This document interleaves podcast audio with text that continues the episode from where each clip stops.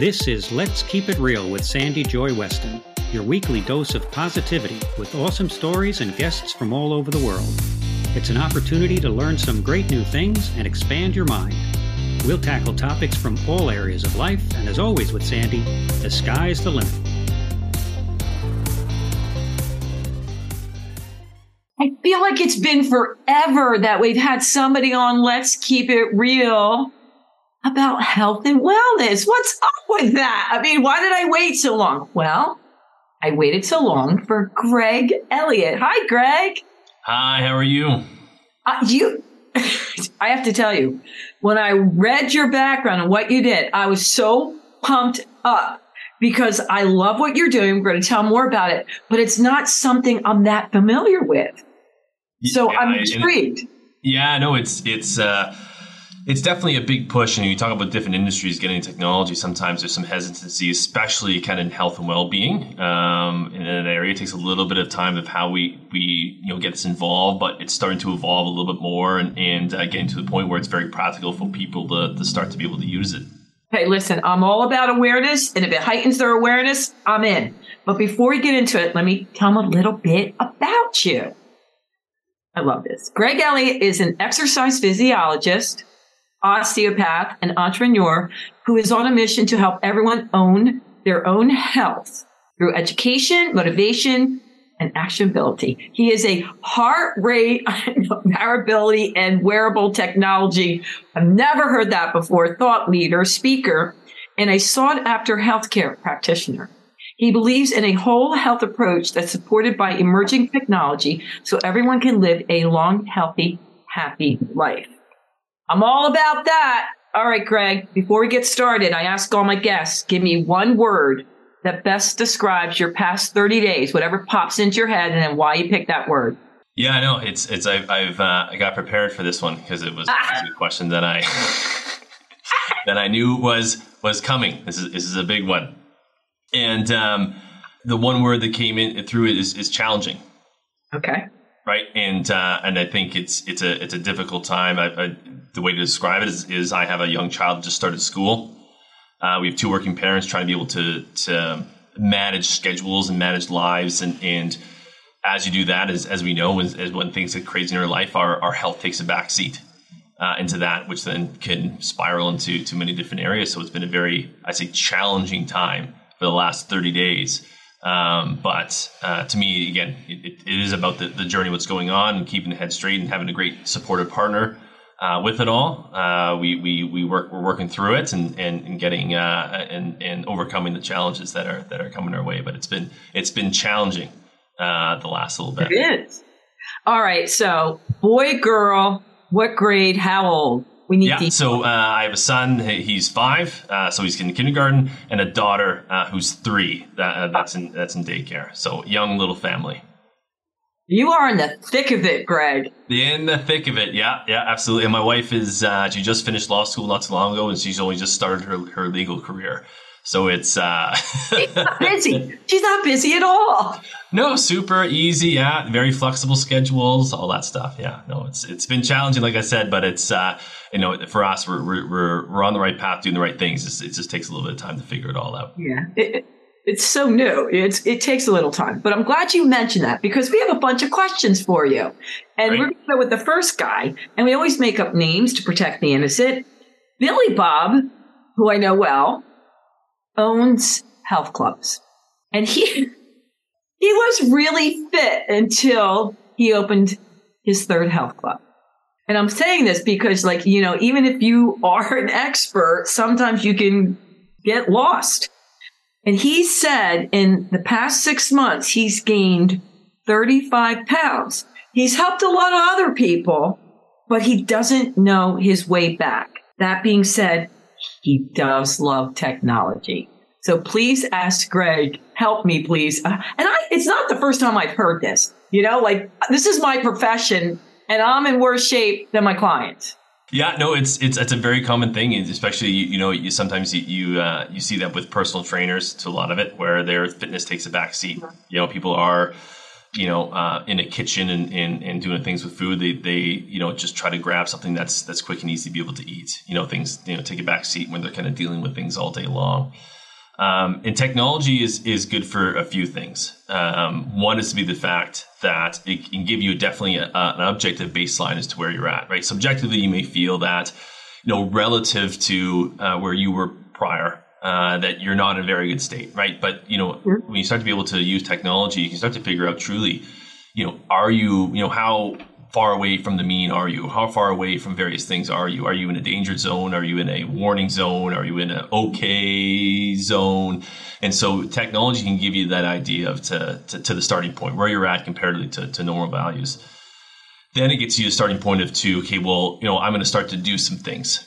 Right, I'm going to be able to work on certain areas, whether that change in your diet, a change in exercise routine, work on sleep hygiene, whatever necessarily they may be. It gives you great objective feedback as to the impact that actually has. We all know these things are great for us, right? To focus on our diet is great. To increase the amount of physical activity and exercise is also very good. To sleep hygiene, all these things are phenomenal. Anything from physical or mental or social well-being, all these areas they can impact our health drastically. The reason why I like wearable technology, it shows you the objective feedback as to how important those factors actually are. So to a degree, when you look at certain numbers, if you change your diet in a certain way and you start losing some weight, but then it plateaus and great, yes, it may make you feel better a little bit and your clothes are making you feel better, but you're not necessarily achieving the goals. So it's time to alter when you start to hit those plateaus and start to look at that. It's something simple as a scale that could be. Then there's also, wearables of when you have a smart watch and saying, hey, I worked out, my average heart rate was 100, typically 120. I'm not achieving my goals. Hey, maybe let's do a little intense and see what happens when we go to 130. How does that help my sleep? How does that help my mental health? How does that help my, dietary choices, the way that I think or the way that I perform in a day? And so it gives you that feedback as you start to alter and change things, how much is an actual impact it actually has. So those, to me, are the kind of the two big factors. Now, I wish there was a third of saying, hey, there's some sort of technology that can solve the problems for you and fix everything. Yeah. It is not that. The main thing is obviously bring awareness and feedback of the decisions and the choices that you're making. Is it actually providing the benefit to you as an individual? We know research can say, hey, this diet is better than that or this type of exercise, but wearable technology or technology in general can give you that N of one of understanding of, hey, is this the right protocol for me to keep going down? Okay. So I want to know, do you ever feel as if you're looking at the technology and you're getting the results and it freaks you out? Or, you know what I mean? Like, oh my God, I'm screwed. Or oh, absolutely. One of the biggest things, when people go from not using technology and using technologies, they look at these scores and be like, my gosh, like it says my body is stressed, or I didn't sleep, or I'm not doing these things, or, they wake up and their readiness score or some sort of number is saying, hey, your body's stressed. And it kind of goes, oh my gosh, like what happened? What did I do? Am I, sometimes they magnify and ruminate and catastrophize about the problem of saying, oh, am I going to have a heart attack today? Type of thing, right? It weighs on them too much. And to me, like I always say, wearable technology is not diagnostic, right? Unless it's a medical device. Using wearable technology is not for the diagnosis purpose. It's to be able to give you some guidance of where to be able to go and give some feedback in regards to the behavior, your change. You see people dive into these things where everything has to be perfect every day, right?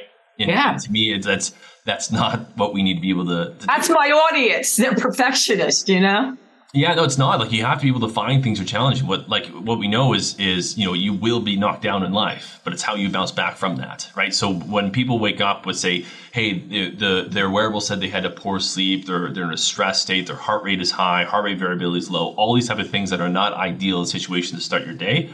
All that tells me, if I see mine, like even for instance for me, I've worn wearables constantly. Sometimes I have 4 wearables on at a time to look at various things. You have any on now?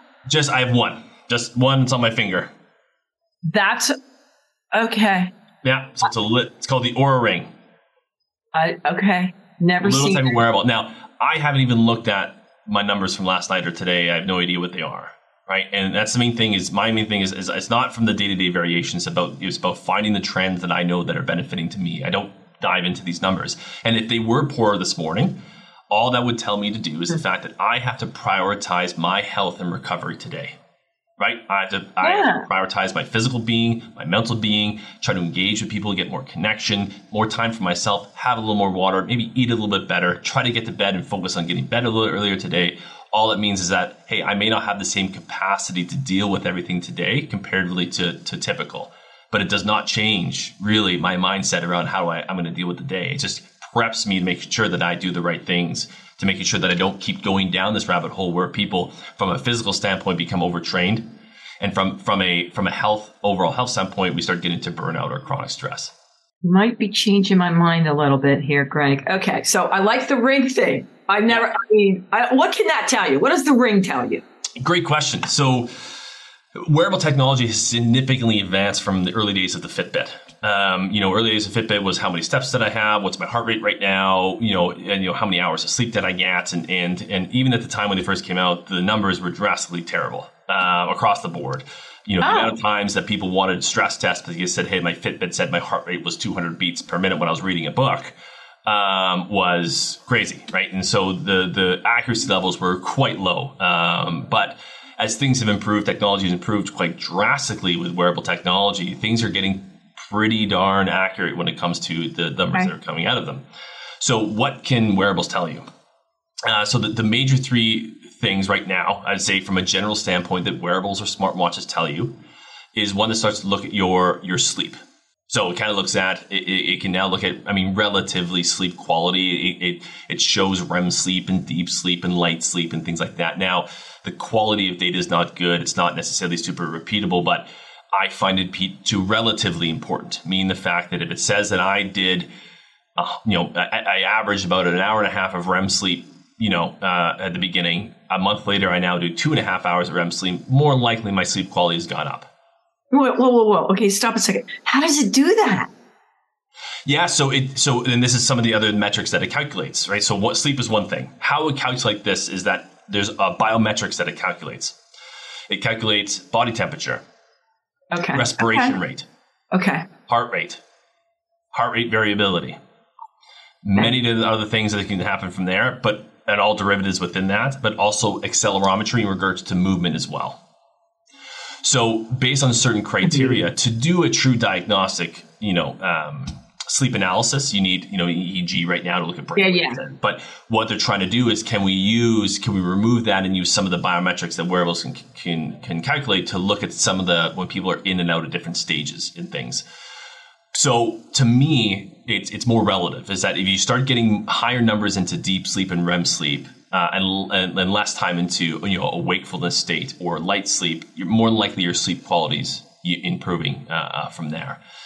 So those are kind of the big things. And the last one is activity. You start to look at steps and your exercise heart rates and how fast you're moving and all those type of things. So it gives you some relative activity. So sleep, you have some biometrics, some health biometrics, and then activity are kind of the big three, the majority of smartwatches and wearable technologies that are out there. But in regards to where things are going, I can go down a rabbit hole with this, but I won't. But there's so many other things that it can get into in regards to emotional states.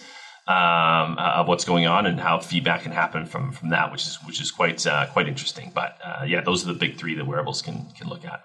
Okay, so the way I'm seeing it, and I'm going to have to include myself in this, a lot of us who like to accomplish a lot in a day may avoid the signs of Mayday, because we're like, yeah, I'm fine. Not that I may have done this before in my life, going, no, it's fine. Because I'm a machine. I can power through it. What I'm hearing for the first time from you is, you can't put your head in the sand. Like, it's going to say, come on, Weston, like, this is where you are. Let's deal with it. Versus wait till it gets so bad that you're out flat with some illness or injury. Absolutely. Right. And so, okay. Yeah, no, you're completely right.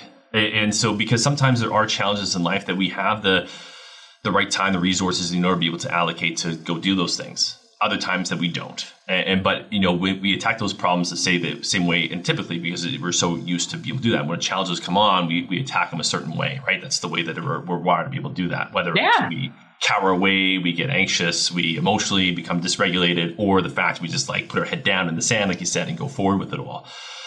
And so you want to see the impact of that actually has onto you. You know, how much of an impact does doing that type of response actually have on my physiology when I do that? Is this the right time to be able to do that? When do I have to be able to pull the reins back and focus on me a little bit more into what's going on? And kind of think of an athlete as a very similar way, is that you can have a very similar design plan for two different types of athletes, and they can incorporate into the same type of activity, but how they respond is going to be drastically different at different times of the year. Different things are going on in their life.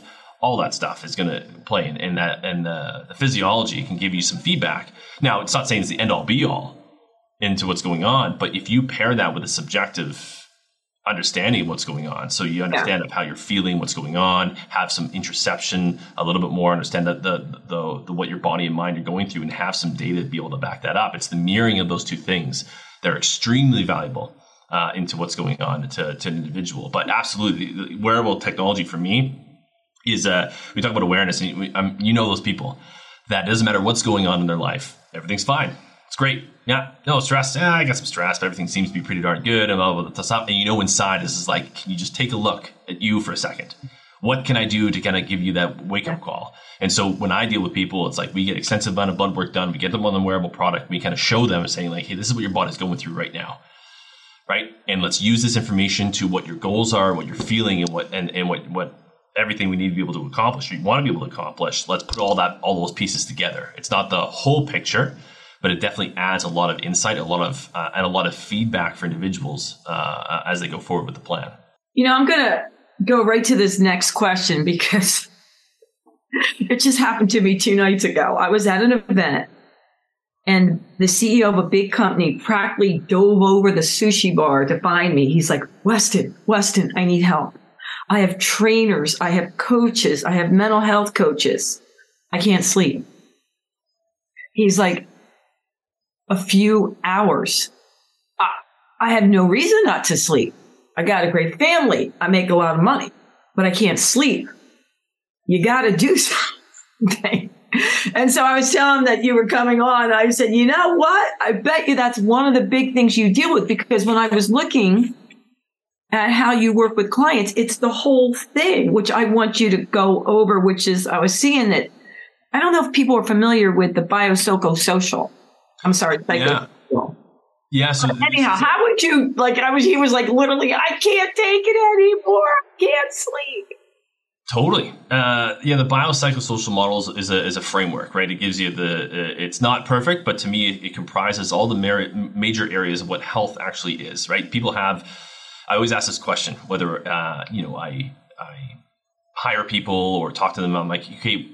People say, I want to be healthy. Okay, what does that mean to you? Like when you picture a healthy you, a healthy Sandy, what is that picture? What does it look like? And everyone's answer is different. Of course. Right? It's like, I just want to be able to wake up and have energy. I want to make sure that I can, make it through the day. I want to be able to be happy with my family. I want to be able to connect with other people. Like everyone has different answers as to what healthy actually means, right? Does anybody have what I answered? I picture myself dancing around everywhere in stores. That's what it's. Yeah, absolutely. It's like pure joy. That's what healthy is to me. Total vitality. Like not here. It's about being joyous, right? And to the point of having the highs and be able to deal with the lows. With that bounce back quicker. I want to bounce back quicker. Absolutely.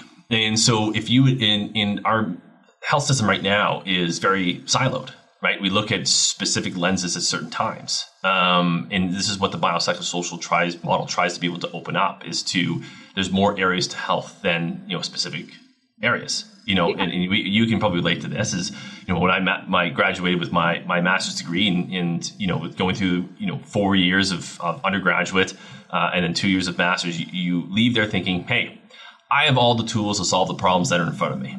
Someone's got a condition, exercise can do it. I know what to do, that type of stuff. Exercise is a miracle drug, all that type of stuff. It's great. Phenomenal. Very different when you come into practice. You start to realize that there's other limitations. And I realized really early on, it's to the point of, with that degree, I kind of go, okay, well, I know exercise helps people and absolutely, we're getting some benefits, but how do nutritionists get people better then? Right? How do medical doctors do this? How about psychologists? Like they all help people, but I'm not dealing with any of the things that any of the tools that they have.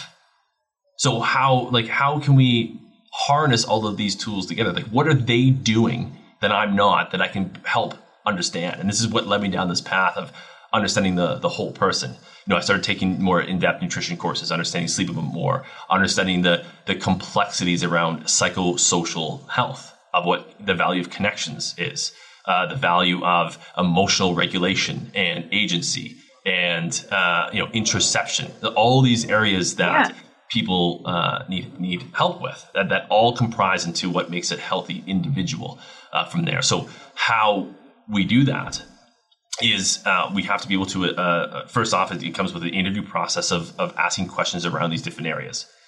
Then we do various validated and kind of put together assessments of various areas of the biopsychosocial model to kind of give an understanding of those. Each have a scoring system, and the scoring system gives me an objective view of this individual from the biopsychosocial health. Where are the low-hanging fruit comparatively to the data that we have at that point?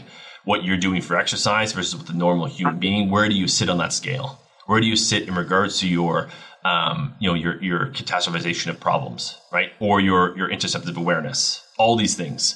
And we sit down and we look at that model and kind of, okay, well, based on objectively, here's a priority list from here. However, it may not situate with your envision of health or what your values are.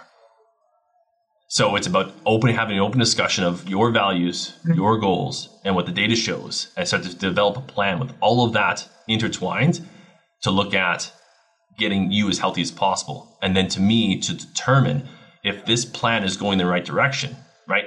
Is the effort that you're putting into creating some sort of behavior change, is it actually making a meaningful difference to your health? And that's where wearable technology and remote monitoring helps with that process of, I don't want to, pardon my language of this, but don't want to beat a dead horse. Yeah. By going through the same thing, and you have to do ice baths or you have to do these supplements if they're not providing any true evidence before we do any kind of blood work or scans that take 6 months to a year in order to be able to figure out. So, do you treat people there? Because I see a table right behind you. Yes. Yeah. So I'm in Vancouver, Canada, and so we have a clinic here. I'm in the clinic 2 days a week. Seeing people in person from here. In the clinic here, we have medical doctors, we have naturopaths, we have massage therapists, physical therapists, and we consult with other clinical counselors and health coaches and kind of this whole area. And every individual that comes through our door, and we try to have this biopsychosocial approach and understanding into this process. We sit down as a team with tough cases and figure out what's the best direction for this individual to go. Am I the right practitioner for this person? And we really do. It's very, we don't call it this clinic, we don't call it multidisciplinary. We call it interdisciplinary, because we really truly deal with something, a problem or a case as a team. And I'm not going to have this person in my room if I'm not the right person for them. However, I want to get them to facilitate to the right type of practitioner at the right time, based on what I feel the needs are. And then we start getting assessments and treatments based on that specific area. That's wonderful. That's wonderful. Like, so wait a minute. Every single client that comes to you, they have this intake to decide where they should go. Yep. And then depending on what their needs are, they may never see me again. That's amazing. Yeah. I mean, the amount of examples I can say in regards to, coming to me where another practitioner was able to solve the problem within 1 or 2 sessions. It's quite amazing in that side of things where, I have certain skill sets and certain tools in my tool bag. That helps a lot of people in many different areas. But I always say to people, it's like, I know what I'm good at, but I absolutely know what I'm not good at. And I want to make sure that if those things are highlighted, that I want to kind of get you the right person and that involved in that standpoint. Like, I'm not just going to say, based on my knowledge, I feel that a paleo diet is good for this individual. I don't know, because I don't have the ability to do certain things. So I get them to our naturopath to do more extensive testing in regards to what their capabilities are to figure out specifically what nutrients they need or deficient in, or where they need supplementation. So they go a little more in depth in that side of things. Over to massage therapists for various ailments when it comes to their physical being that needs a decreased amount of tone and more parasympathetic interaction and all these type of areas. So I really try to sit down and figure out what type of modality is best. Do I have that or does somebody else? And then I get them right to there, and then we work as a team. I talk to them. We message back and forth. We have a big group messaging service that we go back and forth about individuals, saying what the plan is, where we go and what this. And then we try to quantify as much as we can to show that, hey, we're making progress. We're doing the right things. We're on the right track. And we try to make shifts quite quickly if things aren't going in the right direction. So, Greg, you actually look at the entire human being. That is awesome. Well, we try our best. And that's where I think, everyone, especially yourself, is trending in that direction of understanding that you can't have this siloed approach. I use the example of, the way the medical system views mental illnesses is that it's a unidirectional way where it's the chemistry is affecting the person, right? Like the chemicals and this, the cause and reaction, and they don't understand the bidirectional nature of that. It could be the person's experiences and traumatic events and the way they react to various stressors, things that have been ingrained in them for a time that is affecting their physiology the other way around. So you got to deal with the person, and that's not the solution, because the solution is not purely just medication at that point. If it was, the problem would be solved already. Okay, this is a whole nother podcast because it's a subject that's very near and dear to my heart. And so many of my listeners have written in, not for your segment, but I get often over and over again, I'm just not sure about the way my doctor wants to prescribe this medicine for this condition for my kid or my parent. For me. And I need you to break that down a little bit more, because we went quickly over it. So again, somebody goes to their therapist because they're stressed out, having an anxiety attack or depression. Take me from there. Yeah. So, we'll go from the medical side of things, right? So obviously they see a medical doctor, I'm feeling depressed, I'm feeling, sad, and they produce a medication, right? Because their thought process around that is that it's the physiology that's changing the psychology of the individual. It's unidirectional, right? So it's like if I change the physiology, it will change the psychology. I'm with you. Right? But the thing is, to me, is to the point, well, then how do psychologists get people better? How do we focus on the person, the past traumas and the history of the individual that can then impact our physiology? We know that's the case. We know that if we change our emotional state, the way that our thought processing go, we can change our physiology. So there's a bidirectional thought process in that standpoint. But the thing is that if you don't understand that or seek it, and again, the education piece is so big, which is why the values of podcasts like this needs to be continuously voiced in that standpoint, because it's not when people seek care and see a medical doctor, they have that singular view of like saying, oh, medications change the physiology, we're going that direction. But you can't. It's a piece of the puzzle. And depending on the individual, how things are going, where things are, I'll truly look at the biopsychosocial nature of that person will determine how much of an impact that medication will have on that person. Yeah. Which to me makes logical sense, but you're right. Yeah, okay. Completely. Go ahead. So I have to ask, is this an out-of-pocket center, like not covered by insurance? Yeah. So, well, in Canada, it's an intriguing thing. So, hospital visits, going to see a medical doctor, all that type of stuff is under our national system, right? So a lot of that is paid for. But majority of our services, osteopaths, physical therapists, naturopaths, are part of the extended benefit plans for people. So if they're employed, typically they have a certain amount of money allocated per year to be able to subsidize a lot of these services. So it's not purely out of pocket. It can be subsidized. Yeah, a lot of that is. If you're not, if you have any type of extended benefits plan, which a vast majority of Canadians do, a lot of this can be subsidized. Whether it's a certain percentage or a certain amount of dollars per year, depending on the plan and the package. But a lot of this can be subsidized up to a certain amount for each individual per year. Yeah, because we have. Do you ever hear of concierge medical care? Yeah. That's completely out of pocket. That's what most this would be. probably for us. Yeah. Now it's, I mean, to a degree, you can have some, obviously some benefits and some coverage. We do, Canada is just starting with the private, more concierge type of medical services that have, people are purely out of pocket for.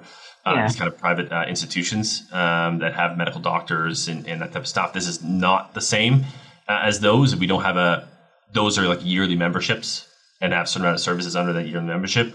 We're a pay for service. So whatever service that you need, we'll be able to do that. We don't require people to be members or can I got you. We're involved as long or as needed for individuals. Yeah. All right. So where are you the other days? You said you're there 2 days a week. Yeah. The other time is obviously with wearable technology. I've done a lot of educating around that type of stuff. I've also started a health tech company, founded with two other individuals.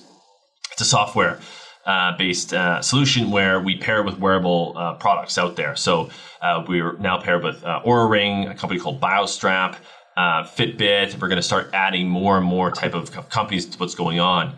And what we do is we provide people a biopsychosocial assessment. So we've highlighted 10 specific factors that include exercise, physical activity, nutrition, sleep habits, our emotional regulation, purpose, agency, self-acceptance, connections, relationships. So we do 10 different factors and we assess those for people through some surveys.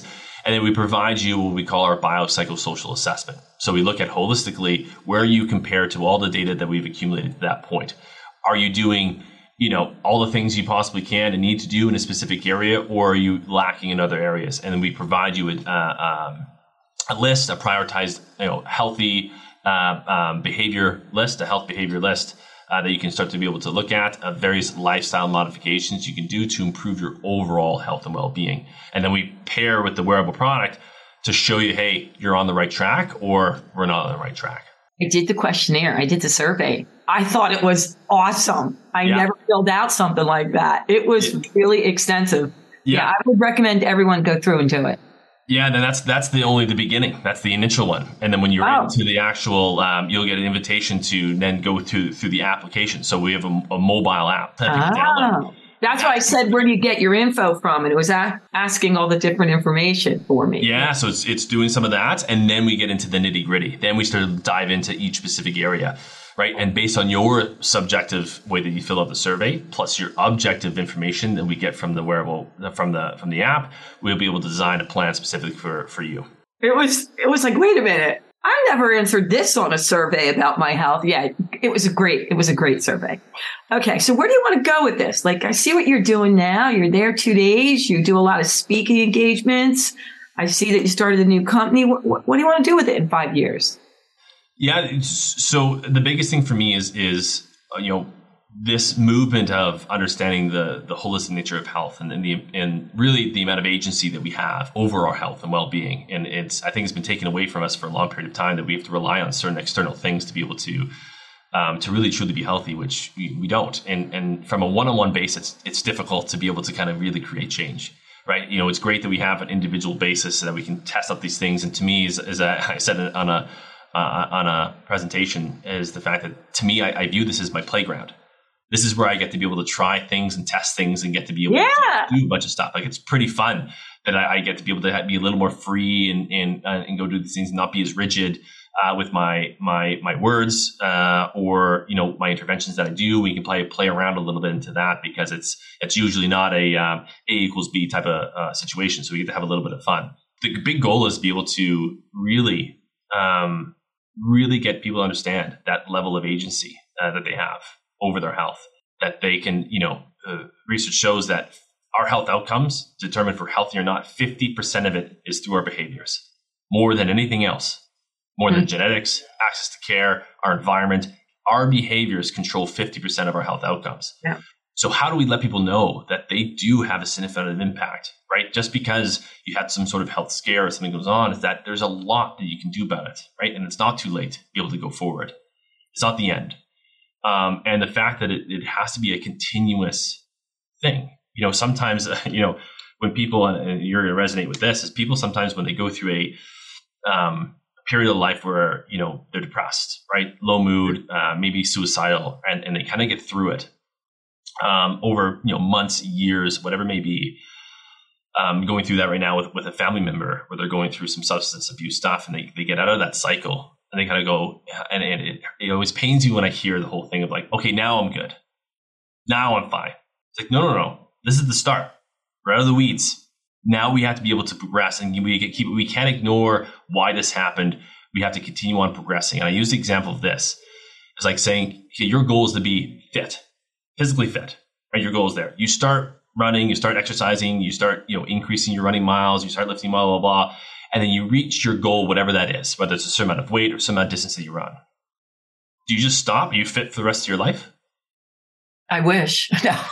You can't. You can't be like, now I'm good. I'm fine. I don't have to do anything all the work that I put in to be able to get out of there. Yeah. I'm fine now.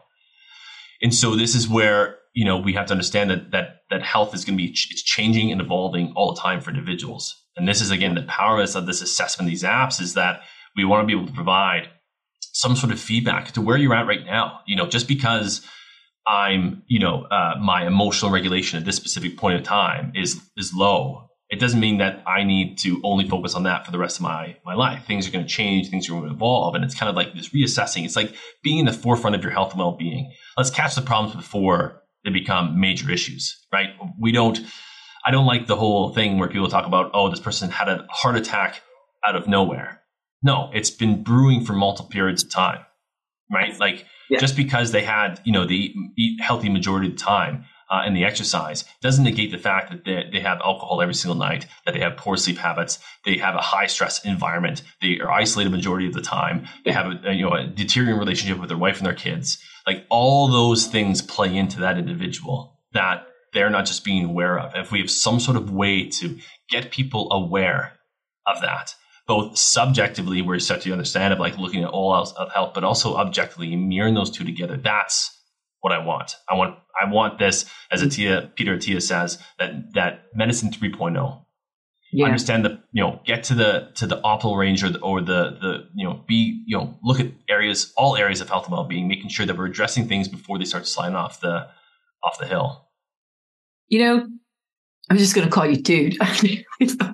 Yo, dude. I would love to, do you go into schools? Because I would love to see you in high schools and colleges, get them younger, start the habit. Totally. Yeah. And yeah, I haven't done that yet. I haven't gone to schools. Obviously my son's starting to go, starting to get into schools and to see some of those things, but no, you're starting with people now that I think, It's a hard message sometimes for kids to understand, because you still have that invincibility factor for a majority of them, where they think doesn't necessarily matter what's going on. College, I think they would get you. I mean, there's so much anxiety and depression there. I'm telling you. They like technology. I'm just saying, we'll talk later, because I do a lot of speaking engagements with prevention, and it's different than years ago. I'm super excited about that, because that's important. Yeah. Yeah. And I think mental health is such an important factor, and how all that ties in together. Yeah. And I think the people that are most receptive are the people that are going, kind of see that their mortality is coming. They're not as invincible as they once thought. Well, they're concerned about their mental. I mean, and college kids, the stigma is wearing off. Not in high school as much, but here's the thing: I wanted to make sure I got in, and I know you're not selling technology to little kids, but maybe their parents would get it. I was brought in to a first grade class by a teacher because the kids were having problems sleeping at night. And this is in a really nice area. It was happy and sad for me. I mean, we created fun dances, I made it fun. But when they were drawing their pictures, Greg, of, what's your concerns? What, whatever. And the teacher pretty much knew. 80% can't sleep at night. And you're going to say, okay, maybe it was gadgets. They were worried about the world. So I'm thinking, okay. Oh, totally. Something's got to change here. We're talking nice area, great parents. Well, what about the other kids? Totally. Yeah. And I know this is one of my major concerns with my own kids, and going through and talking to my clients that have kids that are a little bit older, and how they kind of, manage through it. And I mean, luckily, to a degree, I haven't had a TV. I haven't had a cable in over a decade, and I don't have a TV in my house at all right now. Wow! Right, and it's but it's not to the point that I'm not naive enough to the point that I don't think my kids will never use technology, because that's the way the world is. They have to do stuff like this and use the phone. I completely understand it, but it's to the point of getting out and being resourceful and being creative and that type of stuff from there. But they still, we have movie nights where we have a projector that we show things on and shut the front door. Yeah. No. Yeah. That's awesome.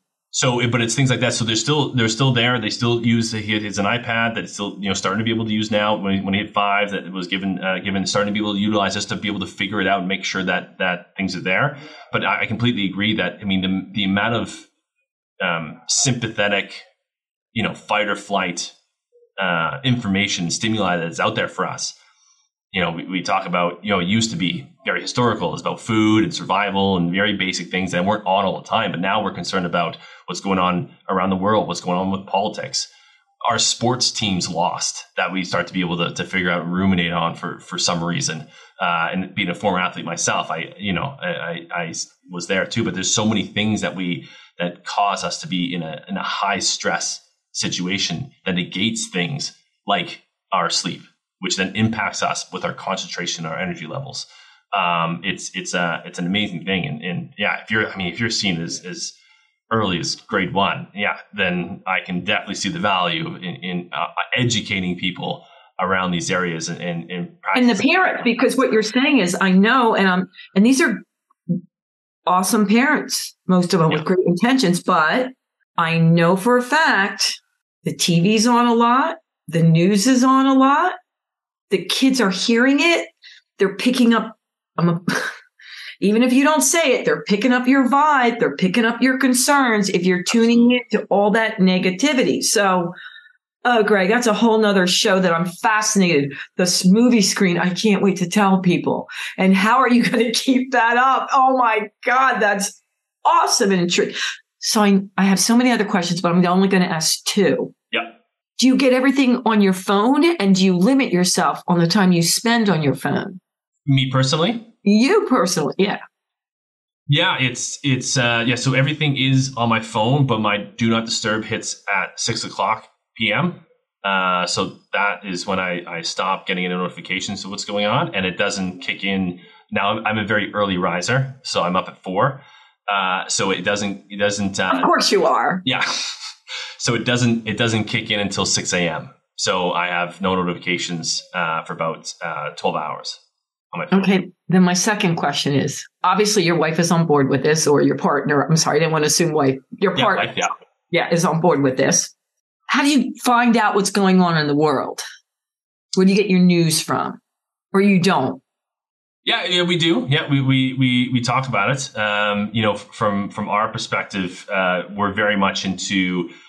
Like if we hear some sort of story, right? Say it's on like social media, right? So we have some things.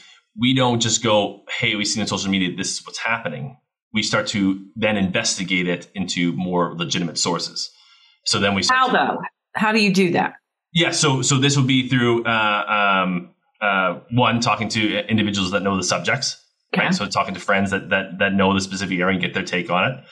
Then you start reading news articles from all over the spectrum of their agendas, right? Not just one specific website and things like that. So we try to get the whole picture. Like to me, I never have a specific stance on a subject when, I first learned about it.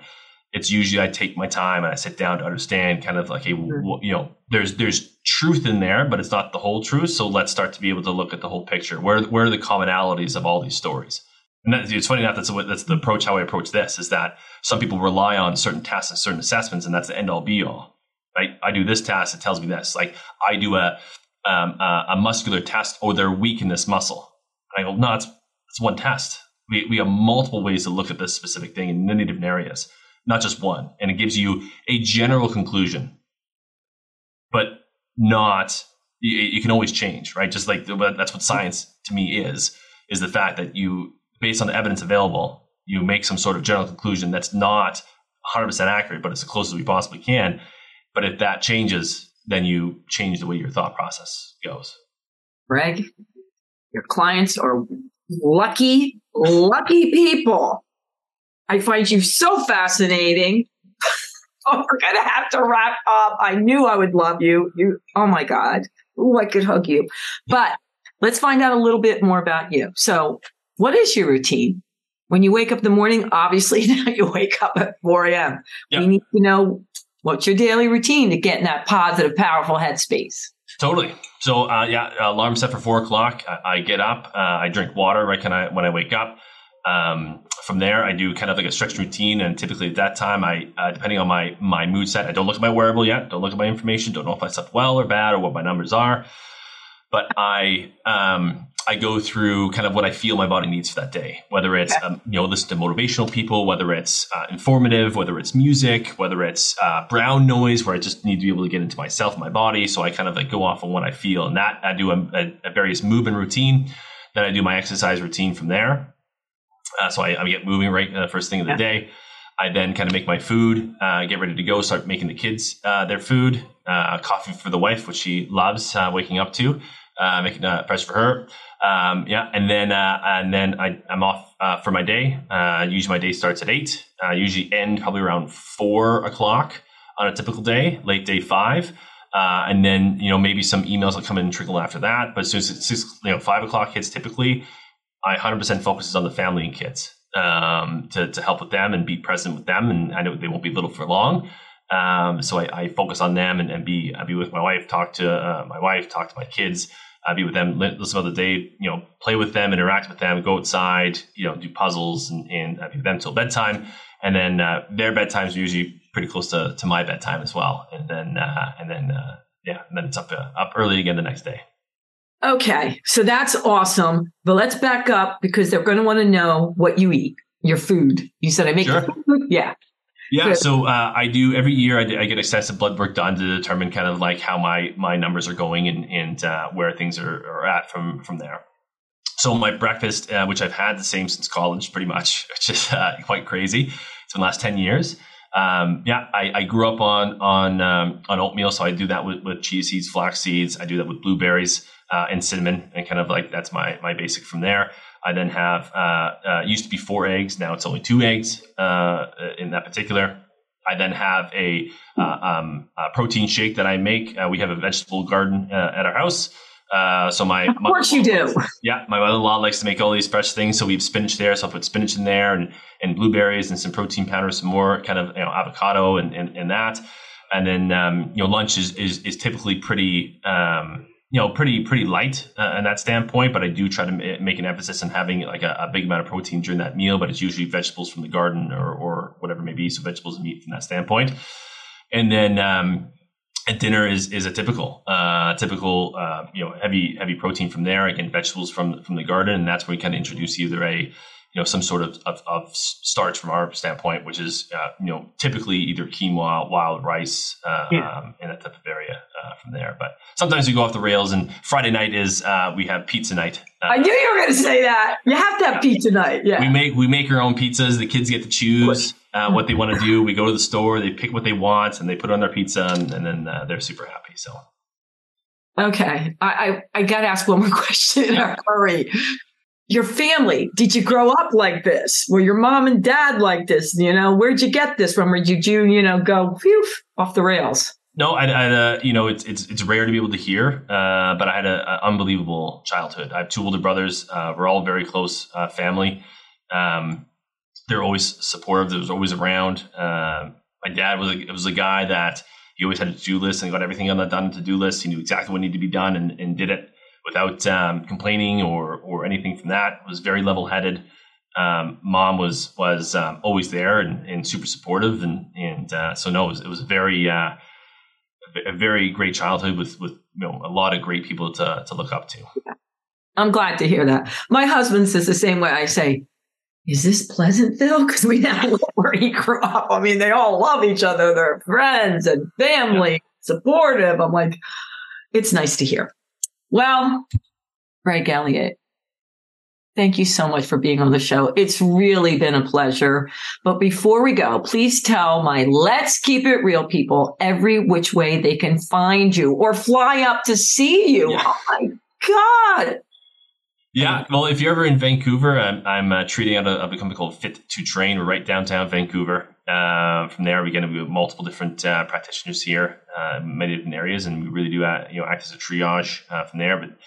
But that's one way. I was told to make a website for me, so Greg Elliott.ca. You can find kind of what I do from there. I do some online consultations if need be. I don't do a lot of them. Okay. From there, I always have a quick call with individuals, making sure I'm the right fit for them. Like I said, I'm good at certain things, but not good at other things. I'm about 75% of the time I point people in a different direction than myself because of their needs are a little bit different or better addressed with somebody else. And then our startup company is called HealthQB, and so the website's yourhealthqb.com. You can go there, you can fill out the survey that's there. You can download an application. We're adding new wearables all the time. And you can join us and get your biopsychosocial assessment done. Okay, my Let's Keep It Real people. Come on, isn't Greg refreshing? You're going to want to share it, like it, rate it. We both would appreciate it. And you know what I'm going to say. Until next time, toodles. Thanks for listening. Be sure to share and subscribe if you enjoyed the show. And remember, keep spreading the positive.